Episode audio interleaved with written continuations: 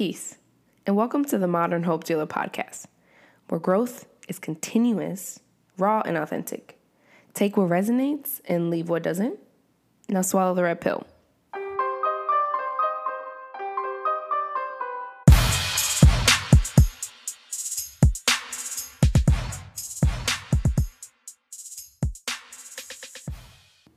Hello, hello, hello, everyone.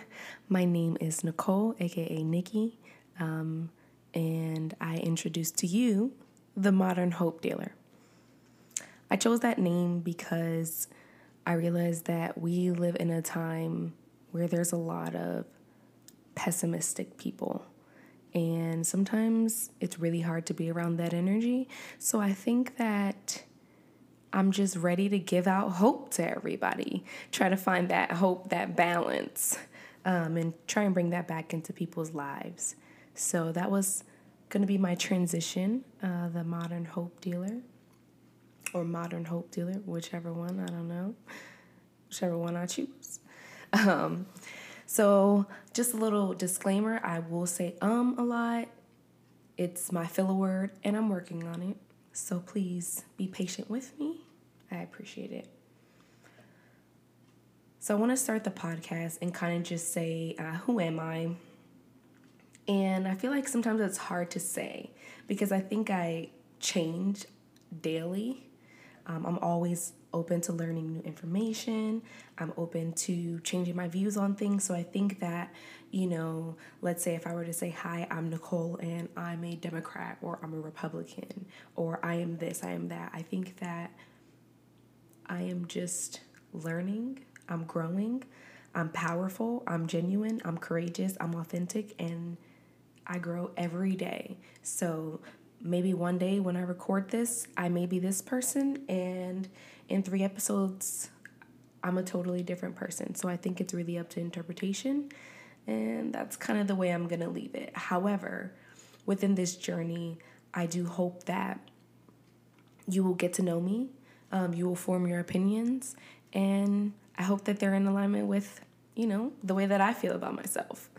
Um, so yeah, I can, but I can definitely say that one thing that I really value about myself is that no matter what I've been through, I've always consistently stayed with a genuity and just an authenticity about myself that no one can take from me. And the next question is why am I doing a podcast? I like to talk, right? Talking is my thing. Um, I like, I'm very social. So when I do talk to people, you know, I'm kind of like that life of the party, you know, fun, daredevil kind of person. Um, but also, I think that in the process of me learning, I am learning how to be meaningful and um, impeccable with my words. And so I know that me practicing speaking out loud more, especially to a crowd of people would help me in um, choosing my words carefully, being careful what I say, what I present to people, and uh, yeah, just moving forward. I think that that's something that I want to grow into doing.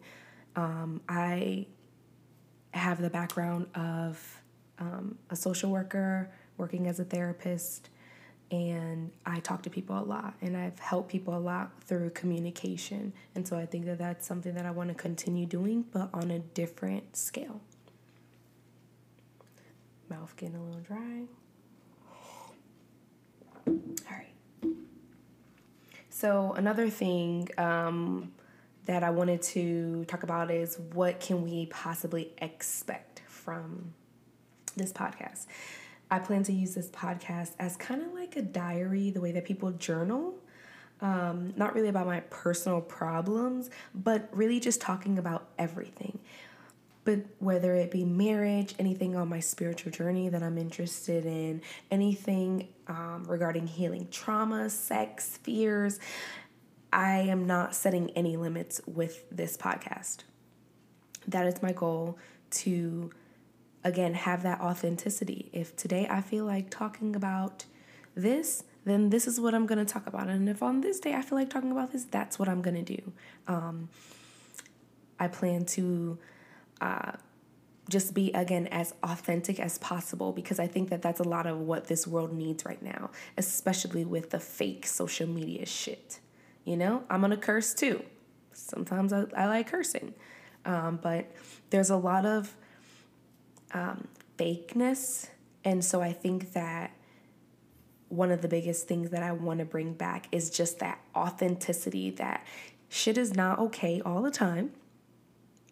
Should be fucked up, you know, but th- there's highs and lows. Everything is ebb and flow. So that's another thing that I definitely want to talk about. It's not all about, you know, the good things. We're going to talk about the bad things and the things that are going to make us cry. So forgive me if I ever cry in a future episode. um, so yeah, so as so I, I think just covering that pretty basic in the beginning. So we'll go into what this first topic is gonna be about. I'm really excited. Um, I like dropping gems. That's my thing. A lot of people tell me I'm I drop gems all the time. So the first thing that we're gonna get into um, that I think a lot of people want to hear, especially a lot of people who know me from the past, is how the hell did I start on the journey that I got on?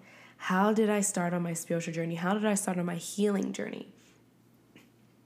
And I think that before I got on my spiritual journey, I had to go into some form of healing. And the healing is what catapulted me into my spiritual journey. And so,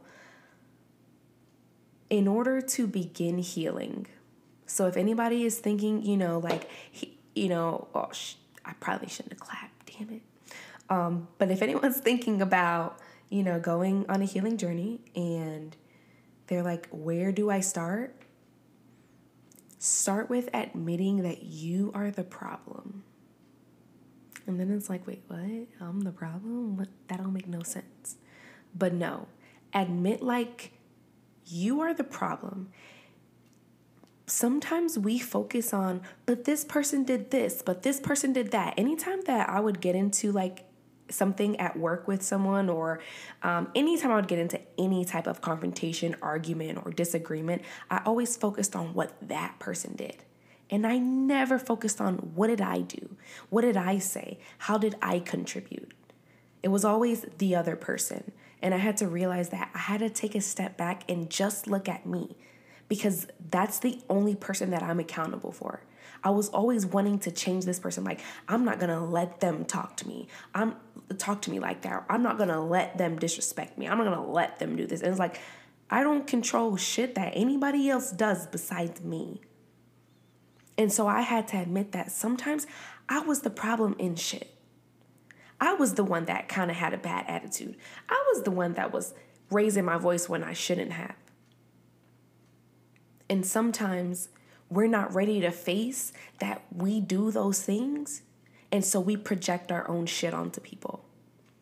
So I had to sit down in some darkness. And when I mean darkness, I sat in darkness, literally, lights off by myself and I had to just look at me, look at my part, look at my own shit.